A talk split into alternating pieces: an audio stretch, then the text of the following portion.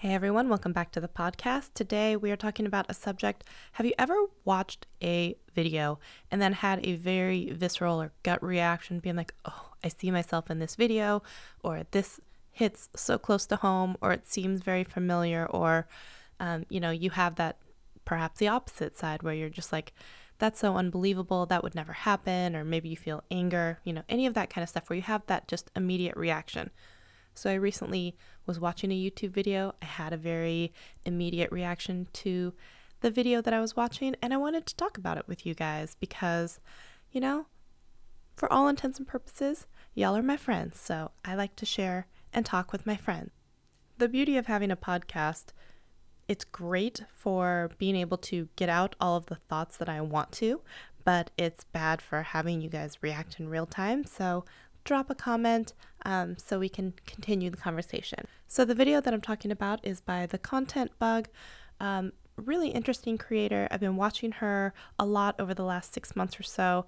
It was probably not even maybe at the beginning of October, I knew that she had somewhere around 2,000, 3,000 subscribers. And then I just looked recently and she had just crossed 70,000, which is just an insane amount of growth in a short amount of time. But the truth is, I know that she's been making videos for a while, but um, she released a video and it is called The Reality of Growing Fast on YouTube What You Didn't See, Comparison, Chasing Views, and Negativity. So she is actually chronicling how she has felt over the last three or four months, trying to absorb and deal and really be okay with all of the newfound success that has come her way onto her YouTube channel. So she has accomplished what a lot of us dream of doing, which is, you know, that going viral in air quotes. You know, every new YouTube creator that you ever talk to always talks about having the viral video and, and wants to go viral. And here's someone who actually experienced it. And she's saying, hey, maybe it's not everything that you think it's going to be. Maybe it's not all it's cracked up um, and promised to be. So she gets very real and honest about what kind of things have happened with her own, you know, mental state, about how she had almost become a prisoner to her own feelings about how she feels a YouTube channel should be run, like, you know, making sure that you respond to every comment, but then what happens when you grow 50,000 subscribers and the comments become way too much, and how she spent hours on a couch trying to respond to comments, and how, because she had set that rule for herself that a successful channel has to do this. So, you know, at what point do you say, I can't handle doing all of this, even though I told people to do it. So it's an interesting um, video. I would suggest you go watch it. It was only uploaded maybe four days ago, so it's very new, but the channel is called The Content Bug. And so, one of the things that I thought was really great, there was a comment on here. It was actually from Roberto Blake.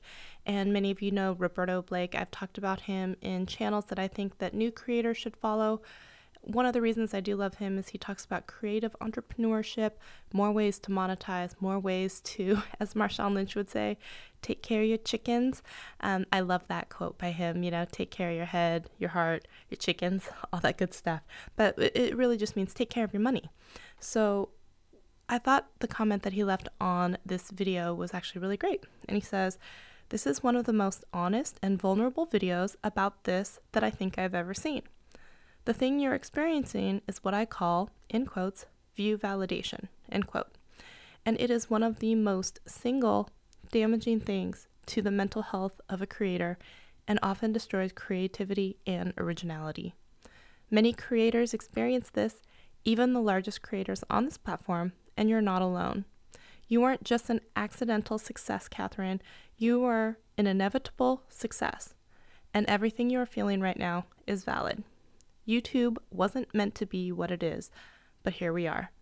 And the most important thing anyone can do as a creator is to get perspective on what they want this platform to mean for them and how they make it right size in their life. So I thought that that was a really great quote from Roberto, and he has a lot of wisdom and nuance here because if you talk to a lot of creators, new creators, and they say, I want to go viral, and you're like, great, what does that mean?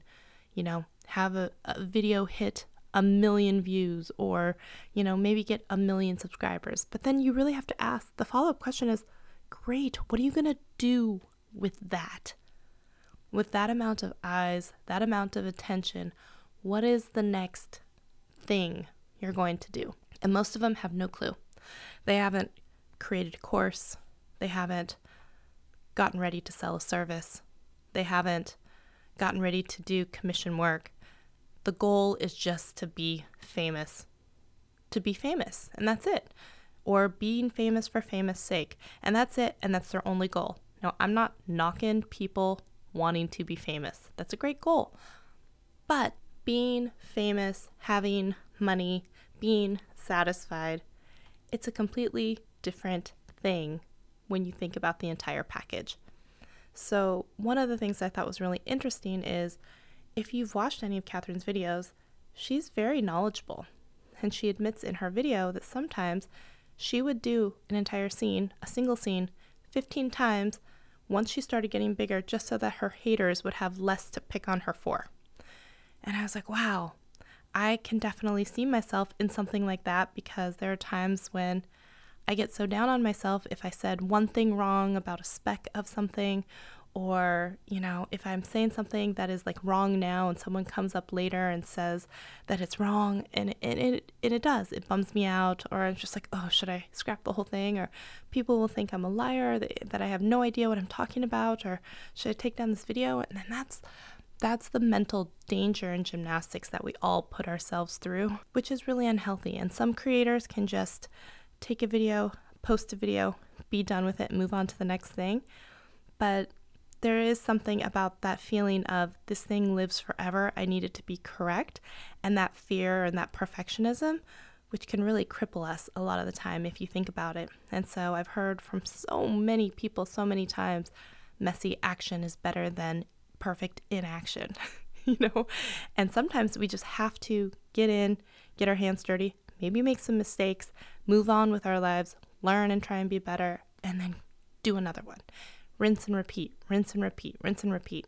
Now, I don't want to go into all of the points that she is making in her video because I really don't want to detract from people going and watching it. And I will leave a link to it in the show notes and description so you can go straight to the video because I think the video is really worth watching. And, you know, I, I would just really caution you. We all think that what we really want is that viral virality, right?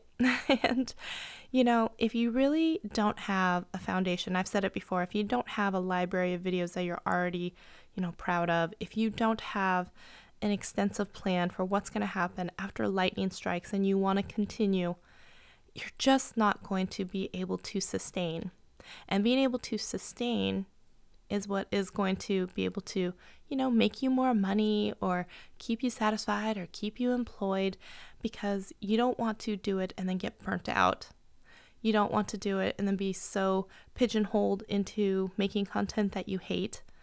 You know, you really want to have a plan for yourself on how you plan to continue still enjoying what you're doing and being able to monetize. So for some people, they figured it out. It's not just making the videos and AdSense, it's about creating products or offering services or, you know, other different ways, other different income streams to make their whole thing complete. Because one thing that is a little scary is if your entire monthly revenue is coming from only AdSense, you are going to get into the mentality like she talks about of chasing views. What can I put out that is going to get more views? What can I put out that the audience will like and that will get more people to subscribe? And that is what starts to kill your creativity because all you're trying to do is chase. You know, you're playing all of these tactics and strategies to try and make people want to stay or subscribe or watch. And then all of a sudden you're like, but what about what I want? What about what I want to do? And so you really have to kind of balance that. But there's no one when you're in the thick of it. YouTube isn't going to come to you and be like, what do you really want? How do you want to proceed?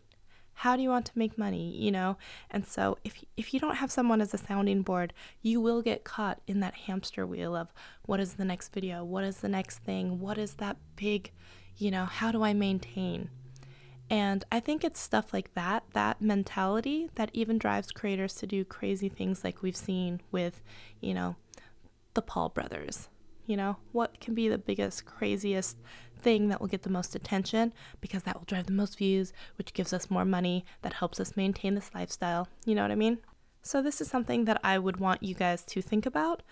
And I'm not trying to come on here and say that you wanting to have a YouTube channel that's really successful is a bad thing. I think in the end, we would all like to be appreciated and, you know, have a successful channel. Now, here is the thing is I think you really need to be able to define what success looks like to you and what is going to make you happy. Because like we've seen, right? There's no end to the number of people that can really you can get exposure to and get subscribed to you. You can go after as many of them as you want to. You may not be successful, but the opportunity to do so is still there. But what is a number that is going to make you be satisfied? You really kind of have to know that for yourself. You know, for some people, it could be 100 subscribers. For some, it could be 1,000, 10,000, 100,000, 1 million. The last thing I want to touch on is that for a lot of the video, she starts to talk about imposter syndrome. Now, this is a topic that I know extremely well. This is a topic that I have a lot of experience with. In fact, if you guys want an episode on imposter syndrome, how I feel like I am not good enough most of the time. and I know I try and be positive and preach that anyone can do anything, but it doesn't stop me from also being sometimes afraid or scared or feeling like I'm a fraud or failure or not as good as my peers and I'm going to be found out and all of the things that you think. So it's really work. It's reprogramming your brain to be a lot nicer to yourself. And I actually go into this in a lot of detail in the Samantha March uh, podcast, which is Start Inspired, and I will leave a link to that in the description box. Samantha and I had a really great interview around this about how, you know, it can be difficult to stay positive all the time and how you really have to train your mind to treat yourself differently than you're so used to. You're used to telling yourself you're not good enough or pretty enough, or, you know, when you compare yourself to others, it's not as good. But you would never say that to your best friend. And you really have to start treating yourself like you would treat your best friend. And so we have to start loving ourselves because once we start doing that, we start accepting things the way that we would want them for our best friend, right? We have higher standards and we talk more kindly and we expect higher quality, you know, of everything and of relationships and all of that stuff. And it comes back to you. There are so many ways that it's going to manifest and show itself in your life when you are kinder to yourself. So, I would highly encourage you to go listen to that episode. Like I said, it is the Start Inspired podcast, and I will put that in the show notes. So, I feel like I have so much to share with y'all. It's been a little while since I have been able to do kind of like a life update, and I'm wondering where I should do that. If it should be here on the podcast, if it should be on my YouTube channel, which doesn't really fit. But um, if you have any comments on that, I would love to hear them or suggestions. And I'm going to keep this one short and sweet for today. We will come back soon. I have two different interviews that I need to edit and actually get up onto the podcast. So, one is going to be with a really great YouTube coach, and another is going to be with a female business entrepreneur, owner of uh, All in One Social Media, Desiree Martinez. So, I'm really excited for that because she's also a buddy of mine from the Women of YouTube podcast and just being a general awesome person and friend. So I hope you guys will come back for those episodes. If you haven't yet, I would love to see you leave a five star review on any of the listening platforms that you are currently digesting this podcast. That would mean so much to me because I would love to get a few more reviews and it will help other people to find this podcast. So that is all for now. I hope y'all have an awesome day wherever you are listening to this, and I will see you in the next one. Bye, guys.